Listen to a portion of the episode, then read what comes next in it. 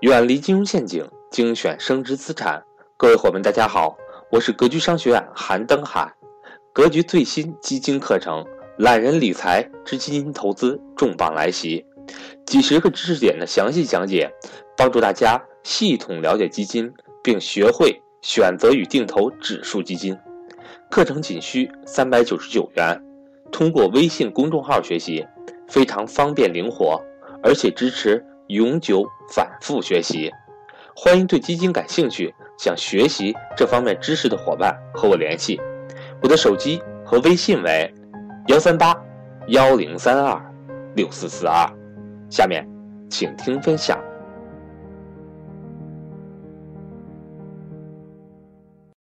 本来呢，我们连续录了好多期房产的节目了，我短期内不打算录了。但是呢，最近的发生的一些由于限购升级引发的一些房地产当中的风险，我觉得非常有借鉴意义，想讲解给大家，以利于大家防范这些风险。所以今天我想给大家讲的就是高房价下房地产交易的这些风险，大家必须防范。那我下面讲三个案例，我让大家充分理解一下这房产交易下面的各个风险，很多时候是大家预想不到的。很多说老师，我买房子有什么风险，对吧？房子是最安全的、最稳定的，然后最没有什么风险。其实不然，因为它金额大到一定程度的资产以后，它各种各样的风险就都冒出来了。我给大家举三个案例，大家认真体会。第一个案例是非常典型的买房的案例啊，这是在北京哈，大家都知道，北京三幺七出了新政了，我们这个案例就卡在这儿了。大家看好这个案例啊，就有一个学员，他在北京工作。好不容易啊，已经工作好多年了，好不容易打算买房了。前面房价一直涨嘛，一直涨，越涨越恐慌，越涨越恐慌。二零一六年九三零房价限购以后呢，他觉得应该是缓一缓了，对吧？应该房价不会怎么疯涨了，慢慢选吧。结果二零一七年春节一过还在涨，他就着急了。着急以后呢，大概在二月中旬，终于选了一个也是有二十年房龄的二手房了，但是金额还是非常高的。那他看好以后呢？二月中旬他实在受不了了，他就出手了，付了多少？付了一百多万的定金，因为动辄一个房子就得四五百万，他付了一百多万的定金。中介也帮他做好房屋核验啊，签合同了，约好是什么时候过网签呢？各位，网签呢就是买卖房子的时候到房管局去做这网签，是约好了是三月二十号，大家听好了。结果他美美的等着过网签呢，结果三月十七号，咵。北京出新政，即日起，只要你有过这房屋贷款记录，有过房子的，那这都算是二套房，首付比例必须提高到百分之六十。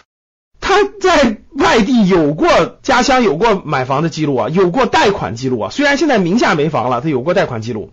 这一下他看到这个新闻，一下就呆在了办公桌上。为什么？大家知道？大家要明白。他这一百多万的定金，也是把家里的所有的钱，三个家庭的钱凑起来的，上面两个老人家庭的，然后这边夫妻双方家庭的，包括他们这么十多年的积累攒下来的钱，一百多万已经付给别人了，各位。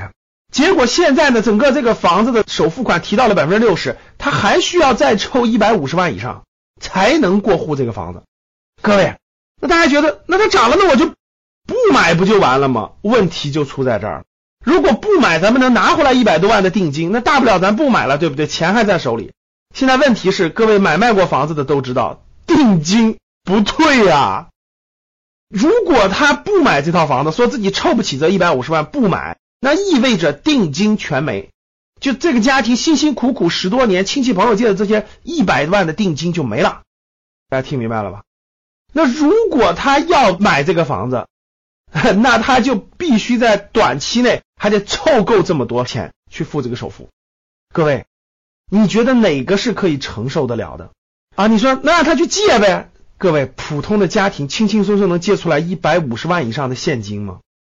你就算你借完了，怎么还别人呢？你怎么说呢？说我借你一年，这不是银行贷款三十年分批还，你怎么借别人呢？借说我未来二十年慢慢还给你，别人不可能借你啊。那。如果不借的话，一百多万的定金没了，打水漂了，交给人家了，这更不能承受啊！这就是现实情况发生在眼前的。这是案例一，你说案例一已经很惨了，我明确告诉你，案例一不是很惨的。我们来看案例二，像北上广深这样的房，大多数啊，据这个中介机构的反映，百分之七十五以上是换房人群啊，就卖了小的换大的。结果呢，又有一位啊更有意思，这个案例二我们的主人公他看好了要买那套房子了，他就先付了别人一百多万的定金，大家听懂了吗？先付了一百多万的定金，还付了一部分首付，加起来就两百多万。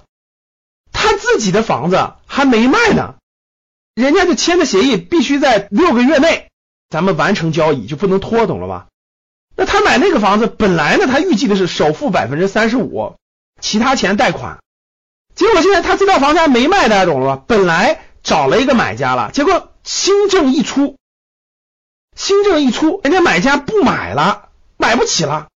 原来我买你这套房子，我也是首付百分之三十，现在我百分之六十，我钱不够，我就不买了，不买了。他还没收到下家的定金，大家懂了吗？下家还刚看完，还没交定金呢，他收不到定金，相当于他没卖出去。这边已经过了三四个月了，这边马上就要交易，如果到期不交易，交的所有的定金和首付这两百万就没了，打水漂了。各位，你说他怎么办？现在的情况就属于是没有别的办法呀，他只能把他过去那套房子怎么降价卖呀？但是现在房价很高，降价卖能付起百分之六十的也很少啊。他着急了，都降了二三十万了，还是卖不动啊，找不到能付起这么多的人。但是一天一天逼近了，一天一天逼近了，到交易日如果他不交易，那两百多万就没了。大家能听懂了吗？如果是你，你怎么办？各位，你是房东，你说呃没关系，我不要你的定金了，我还给你吗？你会这样做吗？这是案例二，还有案例三，案例三主人公也是同样道理，他原来也有套小房子。本来想买个稍大点的房子，这边凑凑点首付百分之三四十，然后买个大的。结果呢，他就把那个房子卖了，大家知道吧？就已经把第一套房产卖了，还完贷款以后拿到的钱正好付第二套大一点房子的首付款。结果呢，首付款的定金还了，不够了。新政一出，定金不够了，但是原来的房子已经没了，这个房子又买不了了。大家明白啥意思？相当于是 自己成了无房户，新房子还买不了。要么就是损失一百多万的定金，要么就是到处去凑钱找钱，找到两百万，再凑出两百万来付这个百分之六十首付。大家想一想，我相信听众里面借过钱的人，我相信都有感触。没借过钱的觉得哈无所谓，你去借一两百万来，你去借借试试。所以各位，通过我上面讲的一二三三个案例，大家明白了吧？这就是风险，不是说你持有房产有风险。交易过程中的政策带来的风险，其实都是大额交易风险是无处不在的。怎么去规避这些风险呢？怎么让自己不遇到这么被动尴尬的局面呢？我给大家三条建议，希望大家有所帮助啊。第一条建议啊，我的经验就是不在恐慌的时候做任何重大的投资决策。什么叫恐慌的时候？周围的人都疯狂去干什么？换句话说，就是不跟风做重大投资决定。大家的人都疯了，疯狂买，疯狂抢。那这时候你要冷静。大家的人疯狂到海南去买房子，你要冷静。大家的人疯狂去买股票，你要冷静。大家的人疯狂去抢，感觉就不买就不行了。不在疯狂的时候做出重大投资决策。我经常一直要提醒我，不要看着别人抢你就抢，别感觉哇这个过了就没这机会了。No No No，不抢不抢，好东西它总有它那个那啥的时候，对吧？其实就是我们投资讲的买点啊，就不能着急，不恐慌，任何时候不要随着人跟风，不跟风不恐慌。第二点就是什么呢？不要大量借债。其实大家想想，这里面大部分情况都是借债。如果你已经有全款的话，这些问题其实对你不是问题，对不对？这就是欠债嘛。我为了获得这个东西，我大规模借债，我首付百分之三十，我贷百分之七十，房价这么贵了，还敢大规模借债？大规模借债必然带来被动。这个被动你得承受啊，所以重大投资决策不能借债。就人生当中，哪怕不是投资，就是你的自住的房子，也不能超过你能力范围的借债。能力范围超过大规模借债，必然带来巨大的风险。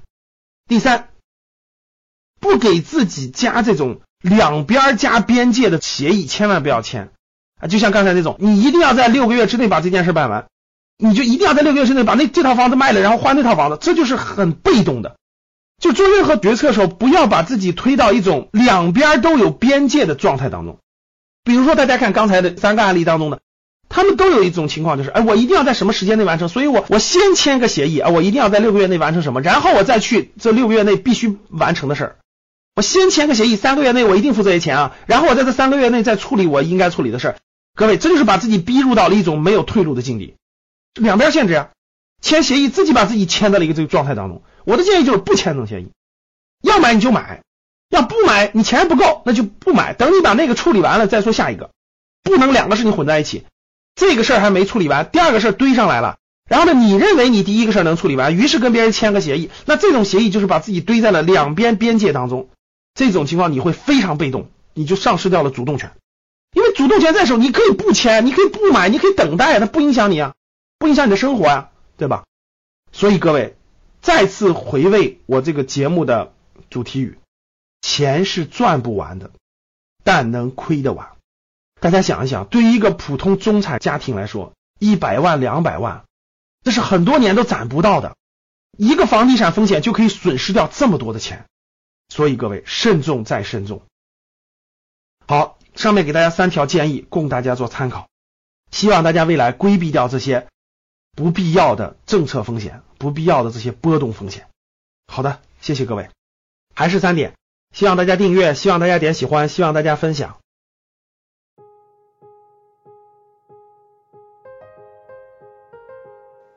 今天的分享到这里就结束了，希望能够对您有所帮助。也欢迎各位伙伴点赞。评论、转发与分享。如果你想提高自己的财商，或者是影响家人孩子的财商，欢迎您与登海联系，来格局学习。下期节目我们不见不散。